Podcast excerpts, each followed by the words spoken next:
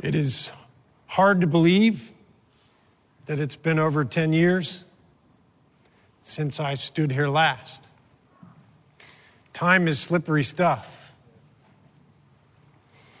I just ran into a young man that was in my youth group in Crystal River, Florida, as he came in with his wife and his baby boy. And that was a privilege to see a young man and woman and his child coming tonight to worship, to surrender, to acknowledge a need in our hearts for something that we can't contrive. Pray with me, would you please? Father God, we come together as your church, as family and friends, as believers and seekers on this night to honor and worship you and to remember the work of your Son, our champion, our Savior, Jesus. Father, by your Spirit, the Spirit of Christ, would you come, please, and meet us now through the teaching of your word, through the worship and song, through the silence, through coming to your table. Holy Spirit, would you illuminate in our hearts what is true of you and of us? And be our good shepherd and guide us tonight into the ways we need to go.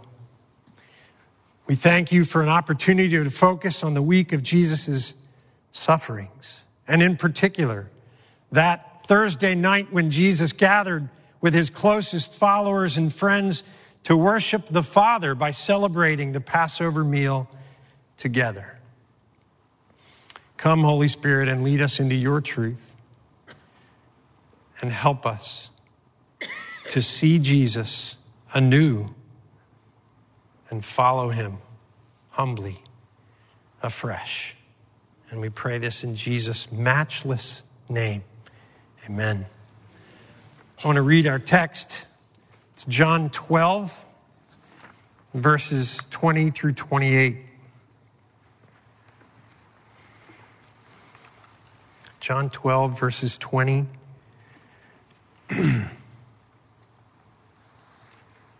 through 28. Now, among those who went up to worship at the feast were some Greeks. So these came to Philip, who was from Bethsaida in Galilee, and asked him, Sir, we wish to see Jesus.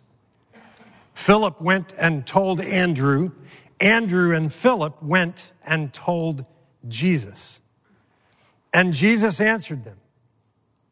The hour has come for the Son of Man to be glorified. Truly, truly, I say to you, unless a grain of wheat falls into the earth and dies, it remains alone. But if it dies, it bears much fruit. Whoever loves his life loses it, and whoever hates his life in this world will keep it for eternal life.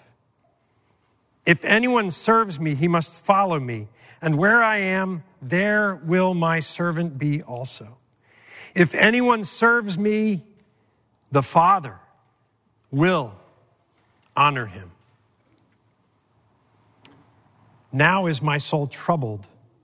And what shall I say? Father, save me from this hour. But for this purpose I have come to this hour. Father, glorify my name your name. Interesting that I said that. Then a voice came from heaven I have glorified it, and I will glorify it again. So, I have an illustration, a visual that I want to share with you. It's uh, a little dangerous but Jim Johnson helped me make sure it would work. it involves this bowl. And it involves this ladder.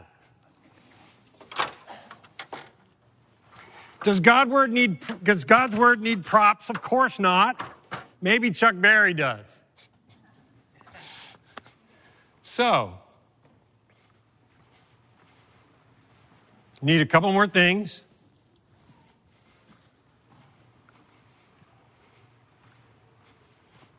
This is for a few minutes from now.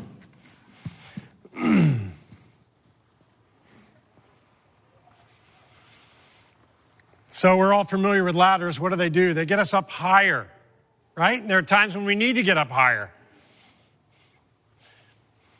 It's also a metaphor. In our culture and in our world, there's this thing that happens. And it's inside of all of us. And it's this desire to climb.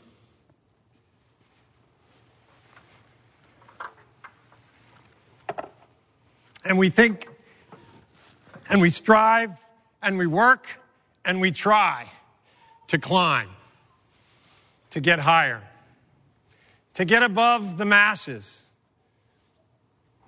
And you think about it who lives at the top of buildings? Who own the homes on the very top of the mountain ridges? And what would you say? What would you say? Who lives up there? The successful live up there. And all of us, don't we, want to be successful? We want to be successful at what we do. We want to be successful with the gifts and abilities we have. So we strive and we climb. And the higher you get in this world, the more distant you get from those who are more needy. Isn't that true? And to some degree, we like that. It insulates us from the pain and the suffering of others. Sometimes it's hard to bear. There's a author pastor, counselor. Uh, his name is Dr. David Tripp. Many of you are familiar with him. You've read some of his stuff.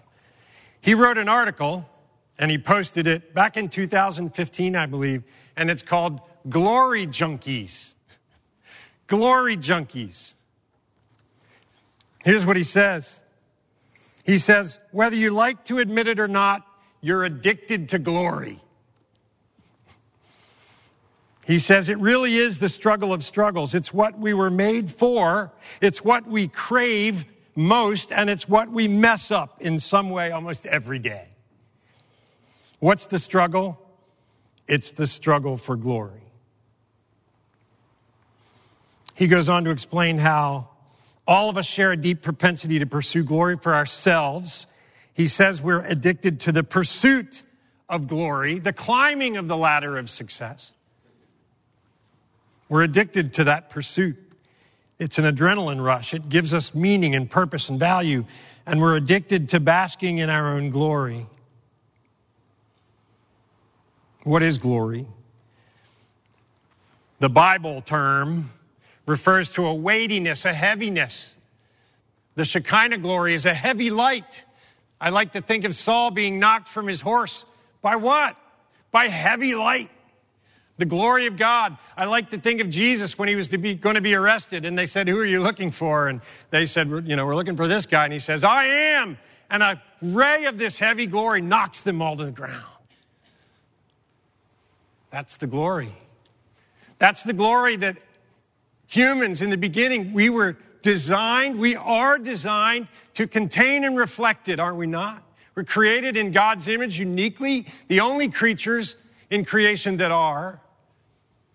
and we're created to contain and reflect not our glory, but God's glory. But something happened, didn't it? Something in the garden happened. Adam and Eve exchanged the truth of God's word for the lies of the enemy. And with that exchange came death. Not immediate physical death, we all know that, but something died in Adam and Eve. And that thing that died affected their ability to contain and reflect the glory of God.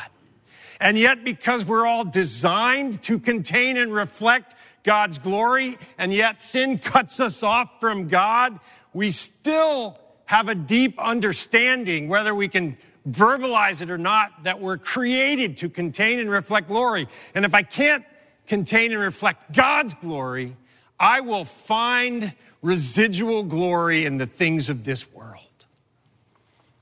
Because God made everything. And at one point he said, It is good. So there is good in many, many things. And if you think about it, the things that we have a tendency as a culture and as a people and as humans to become addicted to, they all start with something good. But as we seek to fill ourselves with the glory of that good, doesn't satisfy, does it? And even as believers, we catch ourselves, do we not? We catch ourselves climbing. We catch ourselves working, striving, trying to get to the top so that we will be valuable, so that we will be seen as important, so that we will feel our purpose which is to contain and reflect glory, but not ours. We're not designed for that.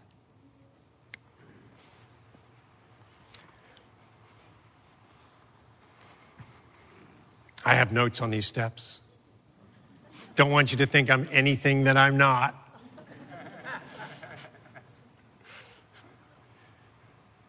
Tripp describes these four primary stages of seeking glory for ourselves.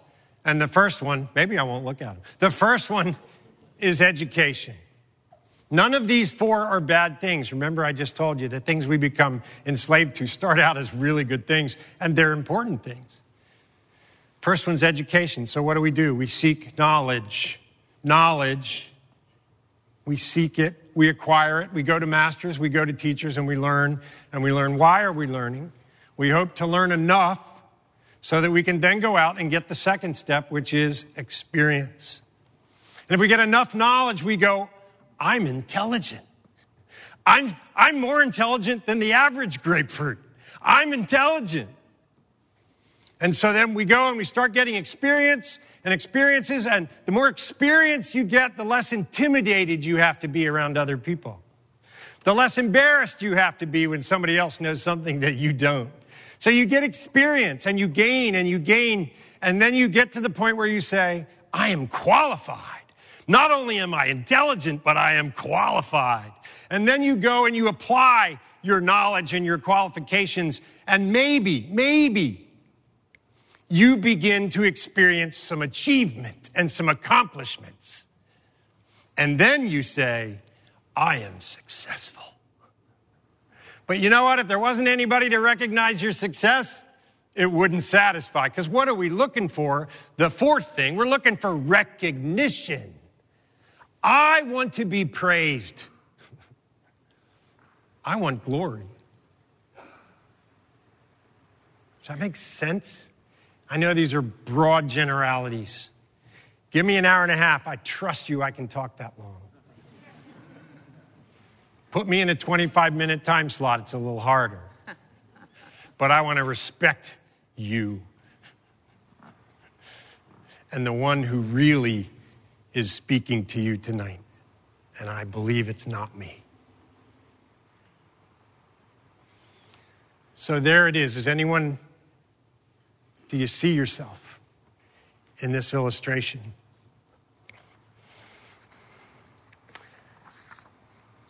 You know, there are a bunch of guys and gals and people that lived in a particular time, and you'll find it in Genesis 11. And they were Hamites. Hamites. Who are these Hamites in Genesis 11? Well, they decided, they said, Come, let us build. What did they want to build? A city and a tower. Why a tower? And what's up with a tower? The tower goes up. And whoever can ascend the tower is not down low anymore. Right? Let us come, let us build.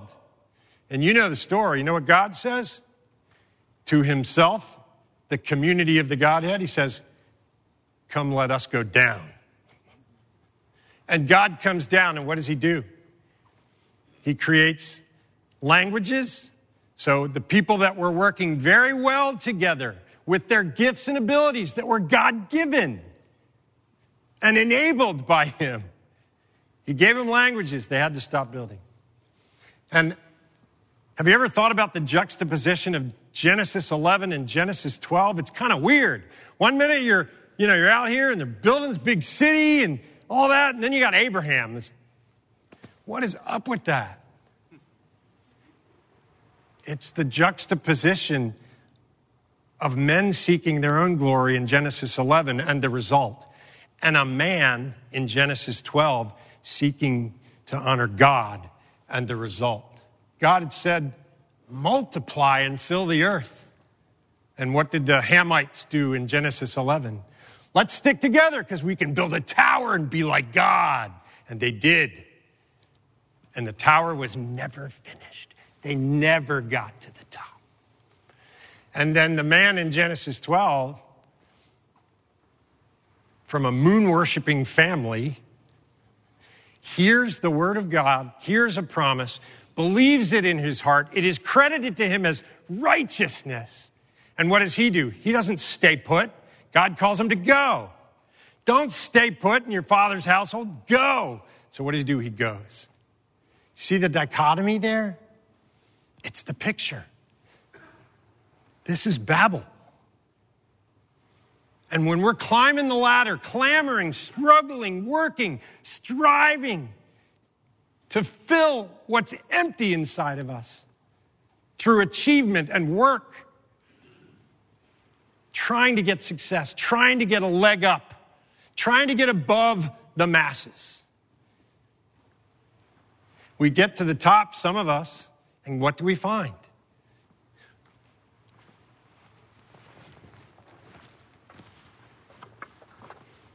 An empty basin. Not even real, plastic. And then when we get up here, what often happens? Oh, there's another ladder. Don't worry, I'm not climbing on that one. Because we get to the top and it's not the top. We're still not full. We might have been satisfied with aspects of the climb. You climb a trail and you get to the top and you get to see the overlook. Beautiful. Does it last? Does it stick? No, it can't satisfy. This isn't a new concept. Let me read you a couple quotes. This is Augustine, 350 AD he says of God, he says, You stir us so that praising you may bring us joy because you have made us and drawn us to yourself, and our hearts are unquiet until it rests in you. Your hearts will be always forever restless until you surrender it to your Maker, to God. Blaise Pascal, the 1660s.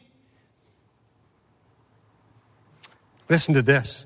What else does this craving and this helplessness proclaim? But there was once in a man a true happiness, of which all that now remains is an empty print and trace. This he tries in vain to fill with everything around him, seeking in things that are not there the help he cannot find in those that are, though none can help, since this infinite abyss can be filled only with an infinite and immutable object, In other words, by God Himself.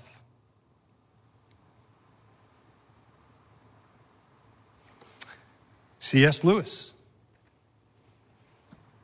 If I find in myself a desire which no experience in this world can satisfy, the most probable explanation is that I was made for another world. So don't despair. If you're feeling the sting of seeking success, seeking acclaim, seeking education, experience, success, recognition, if you're feeling the sting of falling off of this ladder numerous times and wondering, will you ever get to the top? That ache is not a bad thing. Tripp says this We were not made to pursue or bask in our own glory. No, we were created to live for the glory of God. But because of sin, we forget or ignore the Creator and choose instead to pursue the temporary and trivial glories of creation. This pursuit sidelines our purity and kidnaps our imagination. And in the end, it's what makes our lives messy and our relationships conflictual. Anybody experiencing conflictual relationships this week?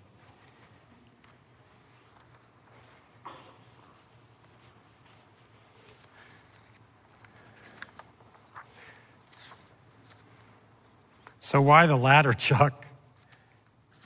Is that all?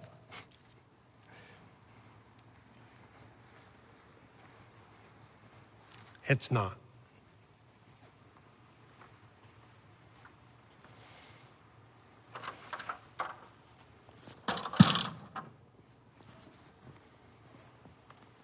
As I was studying this text, something occurred to me, and I'm not the sharpest knife in the drawer, which is amazing that I'm here doing what I'm doing. But I want to show you something. I was an engineer once, but Jim Johnson blew me out of the water today.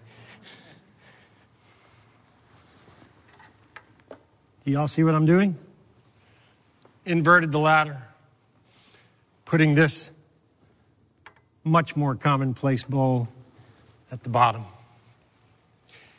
In this text is a two verse passage that I want to focus on, and I want you to see it. Can we pop it up there? Do we have it, verse 24 and 26? Listen, there are Greeks that are looking for Jesus. Why is that weird? Because it's Palestine, it's Jerusalem, it's a Jewish holiday. Who are these Greeks looking for Jesus? Foreigners have heard, they've, they've come, they're seeking the Messiah. Foreigners. They're not part of the chosen people. And what do they say? We want to see Jesus. And they go to Philip, and Philip's great, goes back to Andrew. He's done that before. He takes, he, the two of them go to Jesus, and this is Jesus' response. Jesus, some Greeks are looking for you. Oh, truly, truly. I mean, Jesus blows me away with his answers to people's questions because he's not really, he's not, he's not interested in answering their verbal questions. He's interested in answering their heart questions, which they're really asking, right? He does that a lot. So he gives the crowd, his disciples, he gives them this answer to that request. Greeks want to see Jesus. They tell him, hey, these Greeks want to see you. He says, truly, truly, I say to you, unless a grain of wheat falls into the earth and dies, it remains alone. But if it dies, it bears much fruit. Whoever loves his life loses it, and whoever hates his life in this world will keep it to eternal life. If anyone serves me, he must follow me. And where I am, there will my servant be also. If anyone serves me, the Father will honor him. Now, in this text, there are four difficult directives. Number one, if you're a believer, you are called to die. Number two, you are called to hate this life. Number three, you are called to follow Jesus. Number four, you are called to follow him by being a lowly servant to others. Four very difficult and challenging directives, are they not? And yet, I want to call your attention to the four reassurances that follow each of these directives. Look at them. If you die,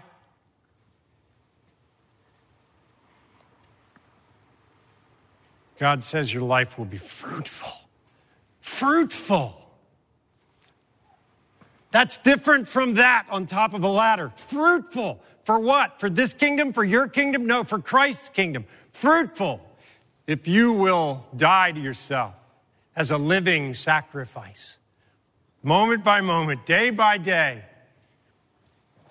setting your self pursuit for, for, for glory aside, recognizing it first, but then setting it down Second, you're called to hate your life in this world. You know what that means? It means you hate the ladder the other way around. You hate that system. There's so many things about that kind of system where it's all about your performance and it's all about whether you're better than somebody else. That system, I hate that system. You get to the top and what do you find? An empty bowl. That system crushes people. People crush other people trying to live up to that system.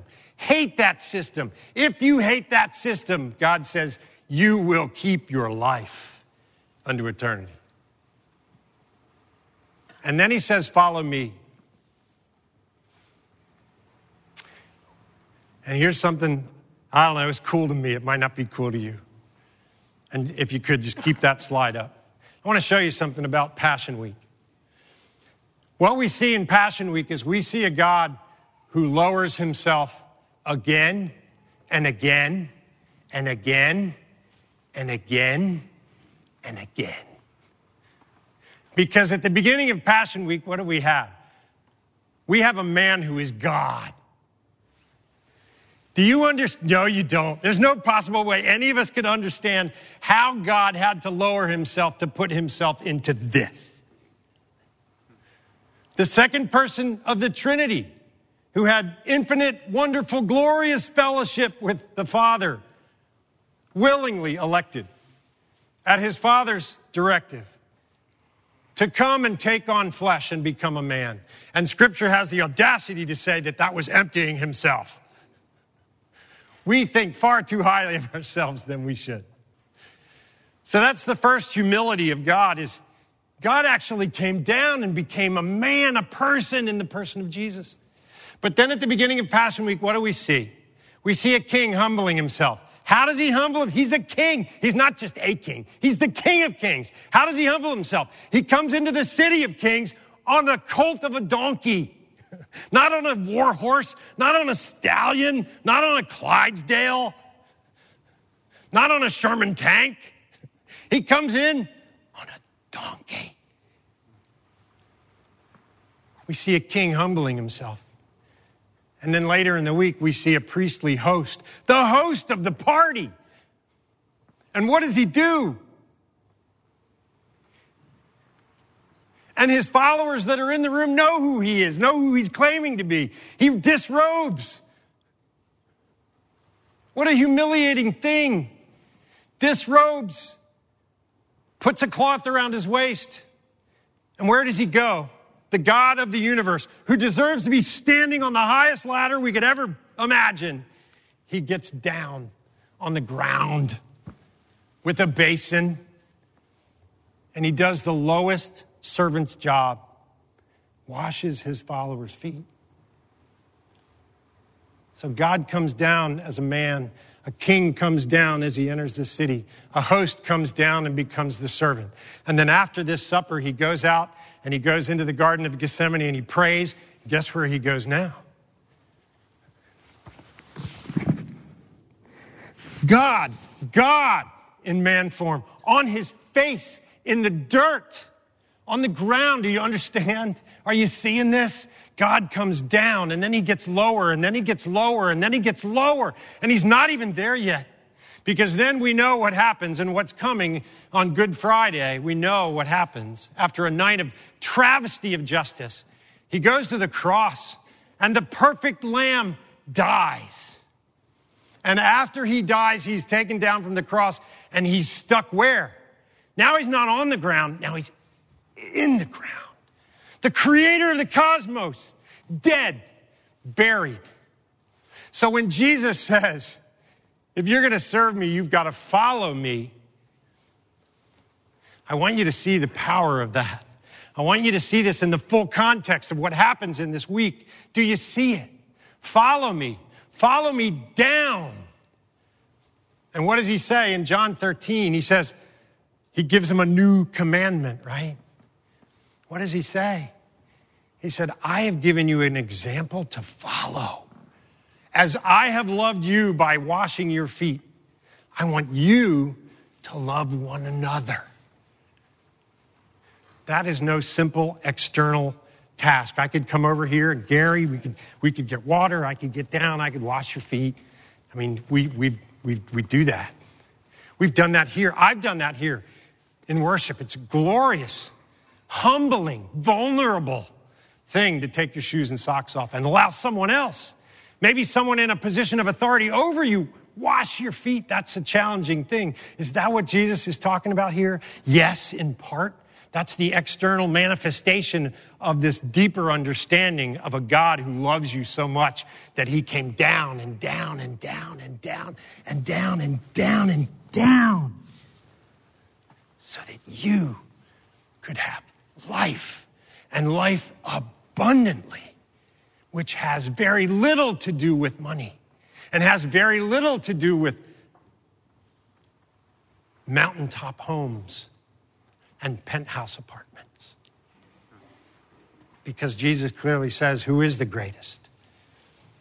Who is the greatest? Disciples, they struggle like we struggle. They struggled like we struggle. He said, The one who becomes the servant of all is the greatest. Of course, that's Jesus, right? He's the model, he's the example. So I wanted you to see this visual because we're about to come to the table of the Lord. It's, it's a human, you know, it's a literal thing here, but this is designed by Christ, by God Himself, to not just be a visual, tactile, tactile, experiential place to come, but as you come to this table tonight, I, I'm praying that the power of Christ's words to his followers, the power of Christ's example, the power of God coming down, down, down, down. Why would he condescend so low? Because every one of you in this room would never get it unless he had. You're just not that bright. You're not that experienced. You're not quite that successful. And the recognition, all goes to Him. So, my challenge for you tonight when you come to this table, you're coming in faith to the suffering servant. And what does God's word say? If you humble yourself, what will God do in His timing and in His way? He will what? He will exalt you. Again, that's not about material wealth and abundance. I do not believe. This is about you going, there's a seed that needs to die. And the way that seed dies is it has to get low and get planted. God's word is the seed. But isn't it interesting that when God died and rose again, who are his fruit? Jesus died so that the result would not be Jesus alone, it would be us. Do you see the picture? So, in a minute, I'll take the ladder down so no one dies coming to the table. I want you to, in your heart of hearts, connect with the Father who loves you so much that he sacrificed his one and only boy. And in fact, in an act of justice, poured out his wrath for your sin and my sin into and on his own son on that cross. And Jesus took that in. He drank the cup of wrath to the bottom. And he died in your place. And he was buried. And Sunday's coming. So come to this table, come humbly. Ask God to strip your arrogance out of you. Ask Him to reveal your pride to you. Maybe you're trusting in your degrees and your diplomas. Maybe you're trusting in all your experiences. Maybe you're trusting in all your achievements and all your successes in this world. And maybe, in fact, many of you have received accolades and approval of other people. But when you come to this table, there's only one person's achievement that merits your place at the Lord's table. And it's Christ's righteousness, His work, His perfect life lived, His death on the cross to substitute for the death you and I deserve, His resurrection from the dead, and life everlasting. You with me?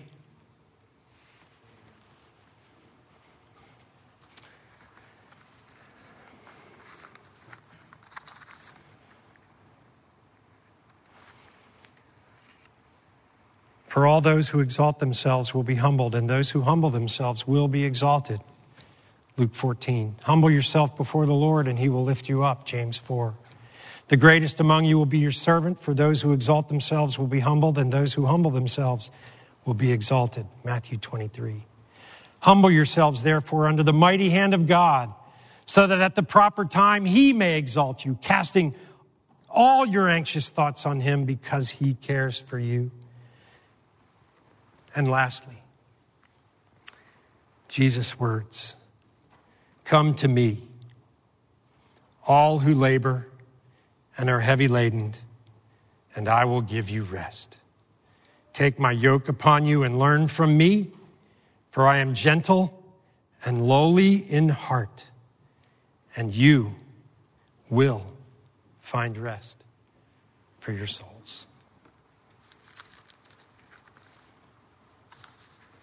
Pray with me. Father, do business in our hearts right now.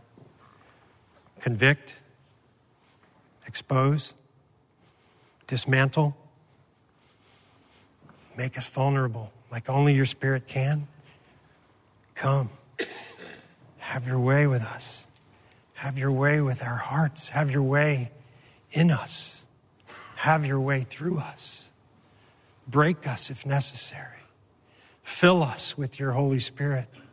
Fill that place inside of us that, that God shaped hole, that hollow place. Fill it and keep filling it by your Spirit.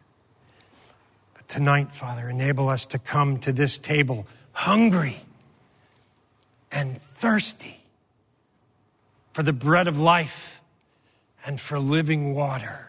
If you come to this table hungry and thirsty, you will be filled in God's manner and His timing. But come by faith in the finished work of Jesus. Amen.